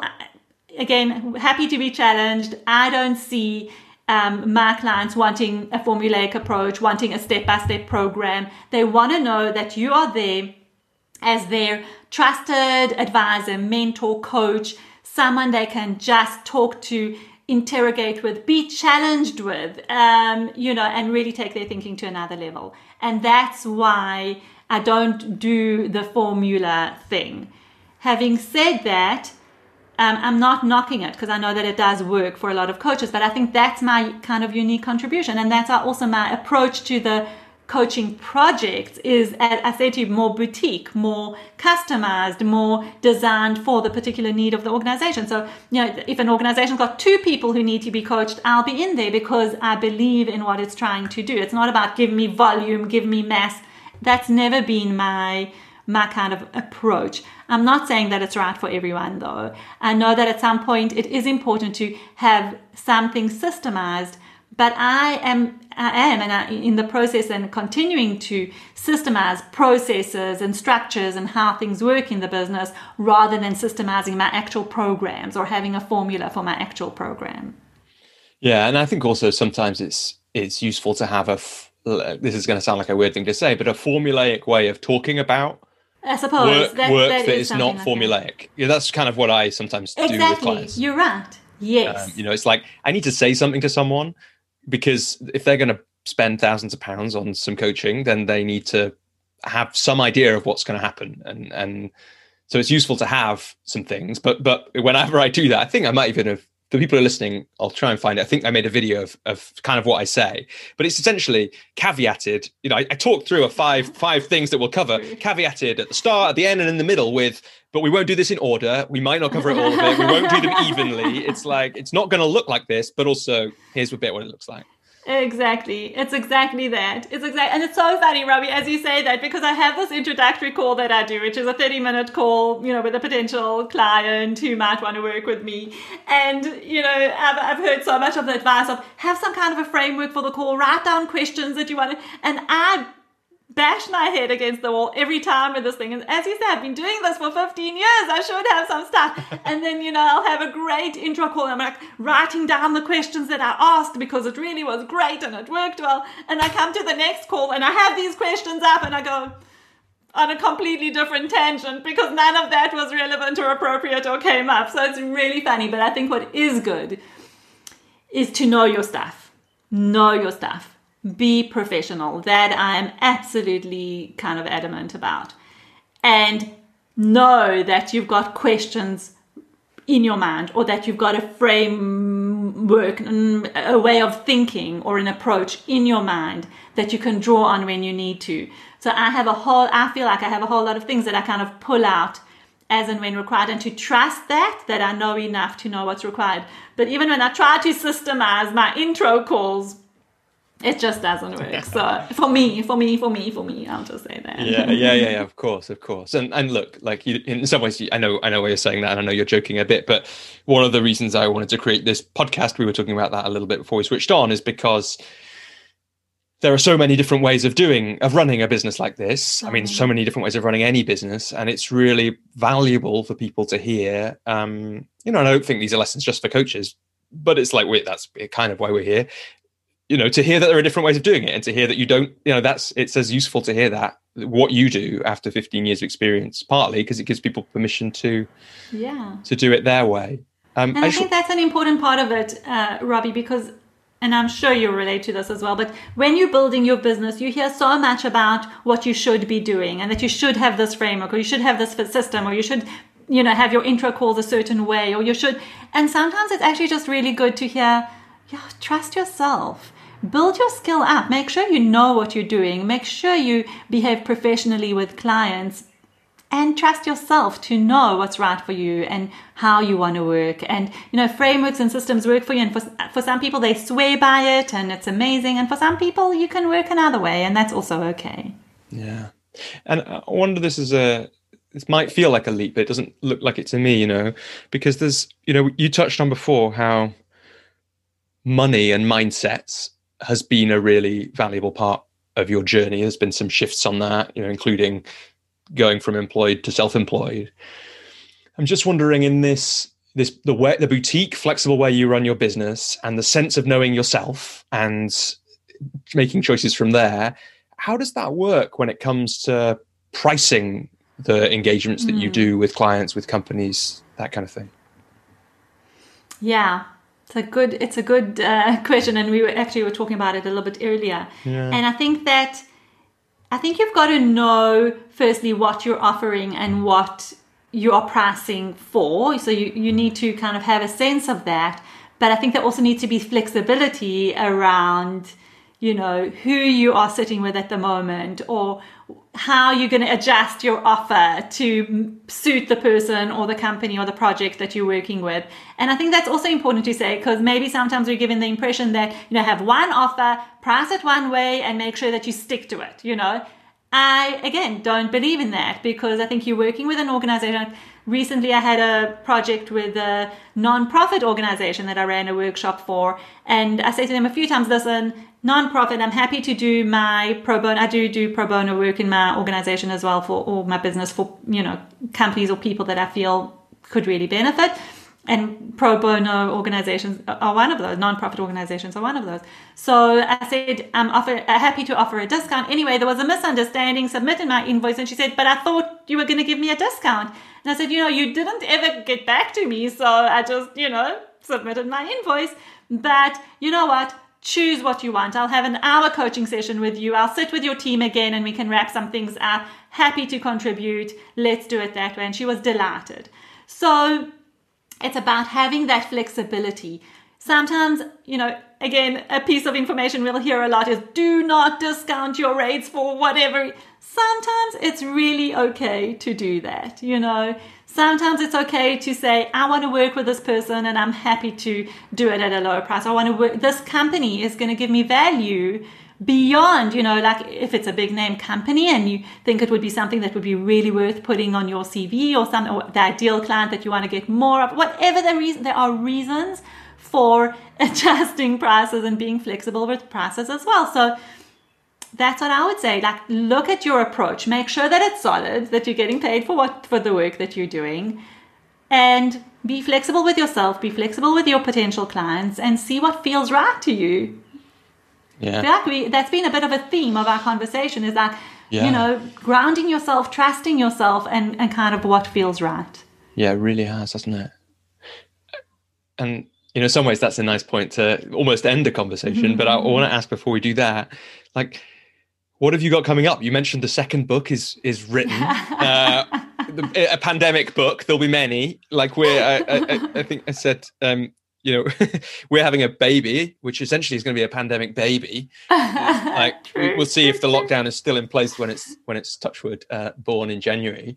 Um, and I bet there are. I heard on the British news there was certainly someone was talking about publishers have been like overwhelmed with book submissions. I actually finished a draft of one of my books that I'm working on in the in the pandemic too. So it's like clearly Well it's going to be a pandemic book. But Yeah. yeah, so that's coming up. What's that book about? And what else have you got coming up that you're excited about in your work?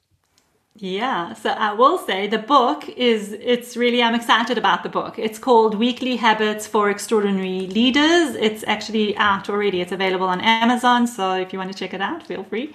Um, and the thing there is, uh, I think that for me, everything I do is, is, is a double pronged journey. It's about what you do and who you are or who you become in that journey. And I think that the what you do, we generally tend to have a, a handle on. It's the who we are that maybe is something that we need a little bit more support with. And anyway, I think uh, work, having a fresh pair of eyes working with you on that is always good. But this book is really about taking some of those elements of working on yourself as a leader and breaking it down into practical tips and tools, something that you can do every single week that will develop you, your thinking, and your way of being as a leader when it comes to leading yourself, leading your team, and leading your business. And that's what I wanted to do, just make it short and quick and practical and easy to read and simple to implement. And I think I've tried I've tried to do that and I think that I've managed to do that. So it's a it's a great resource. It really is just a great resource which you can open anywhere, short chapters and something for you to take away and implement. That's what the book is about, the pandemic book. Um, my next project, my next project. Listen to this. love it. I love that you've got so want- many Yeah, yeah. No, listen. You, I, I wonder if you'll be surprised by this one, but my assistant is helping me with this because this is a big challenge for me. But I am taking a full month off in December, January, because that is my next project. Because I think this year has been challenging on many, many levels. And for me in particular, just around the business and getting things done and da da da da and what's going to happen and making sure everything's in place. And I, I'm tired. I'm tired. And I think a lot of us are feeling this tiredness, exhaustion, just needing to step back and take a break. And I want to do it. And I want to do it well because I'm not good at doing that, I'll admit. I take a break and I put some things in, you know. So I really, that's my next project is four weeks off and, and truly off and just uh, allowing myself to take a break. Yeah, I think it's so important. I um, I didn't quite manage it in the way but I took most of August off this year, um, and I hadn't realized how much I needed it until I did it. And there was a few coaching bits where it was like clients I'd worked with for quite a long time, which were due to finish, you know, because of the contract had to finish during August. So I didn't want to like drop them with like t- you know a couple of sessions to go. But um, but it was uh, it's it's been a strange year this year, and I think yeah, I'm uh, I'm excited to um, to see like wonder what that'll give you and what you'll get from it. When, when was the last time you took a month off? Oh, jeez. yeah. For, for the benefit of the listeners, she's shaking her head, looking confused. And,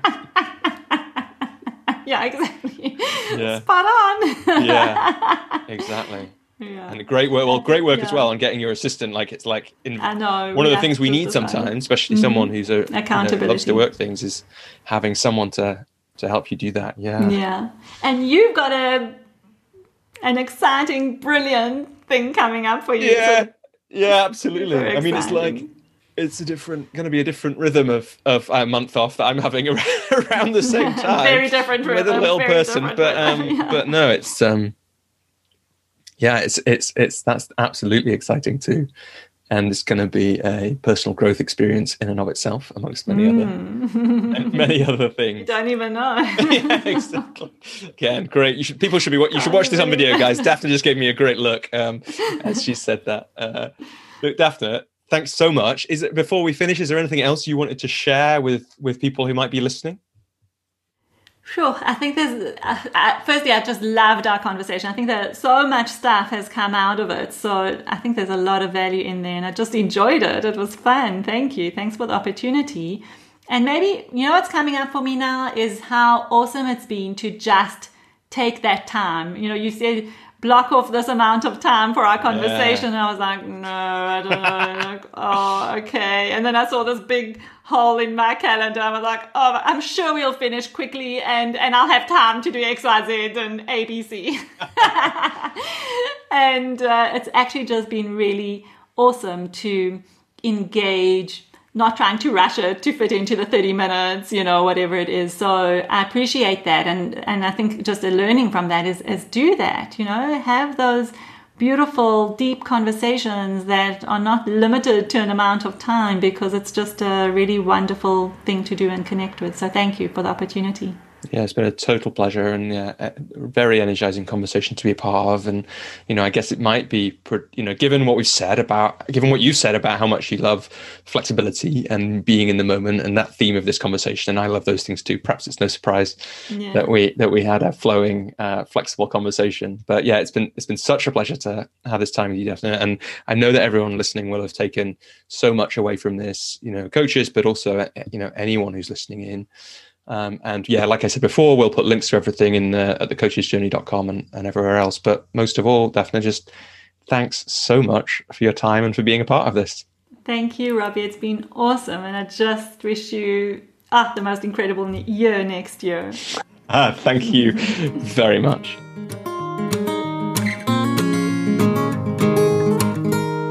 Hello. Robbie here again. Um, you've made it all the way to the end of the conversation between Daphna and me. I hope you enjoyed it as much as we clearly did. Um, before you go on to whatever else you've got uh, in the rest of your day, I wanted to let you know about a couple of things. These are both ways to support the podcast. So if you like it and you want it to keep happening and you want, um, ideally, maybe for it to reach even more people, you might be interested to hear about these two things. One is you can become a supporter of the Coach's Journey podcast. That means you give a, a small amount of money every month or a, a bigger amount of money if you choose to.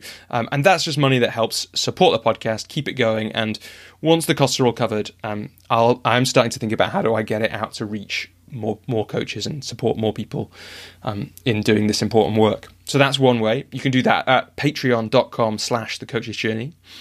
The other thing you might be interested in is um, if you'd like some support from me as your coach, you may already know, but late last year I created the Coach's Journey community. I, I talk more about that in an earlier episode of the podcast. Um, and that's the the most flexible and the most affordable way that I've ever offered um, for coaches to work with me, or, at least that I've offered for a long time. Um, and uh, it, because it starts from as little as about ten pounds a month, and if you sign up for ten pounds a month, you get to come to a couple of the community calls each year, plus a few other things. And you can sign up at that level. There's a medium level, um, and there's also full membership, which is ten group coaching calls a year plus one-on-one time with me. And uh, now is actually a really good time to sign up to become a member if you're curious and you think you might want to give it a try because um, on the 24th of March we've got uh, a one of the calls where all members of all levels um, come along and everyone gets together and, and we have a, a group coaching call. Um, and that means that you can try it for just signing up at the £10 a month level. If you love it um, you can stay a member. If you don't you can just stop anytime. Um, so have a think about that. The idea with the community is it's a chance for me to coach people on their businesses, on their lives, about how to work as a coach and how to thrive while they're doing it, and also to connect to each other a, a, load of amazing coaches. And, and there are absolutely a load of beautiful souls on the coach's journey um, community so far. With that in mind, I'd like to say a big thank you to Kira Eastill, Sean McMonagle, Ken Bruin, and Alex Swallow for their ongoing support. And also, just to say, I'm really looking forward to seeing all the members this month and perhaps uh, you at our Future Coaches Journey community call. All the information about that is at thecoachesjourney.com slash community. Um, but other than that, uh, have a wonderful rest of the day and hope to have you back with us uh, listening to the Coaches Journey podcast sometime soon.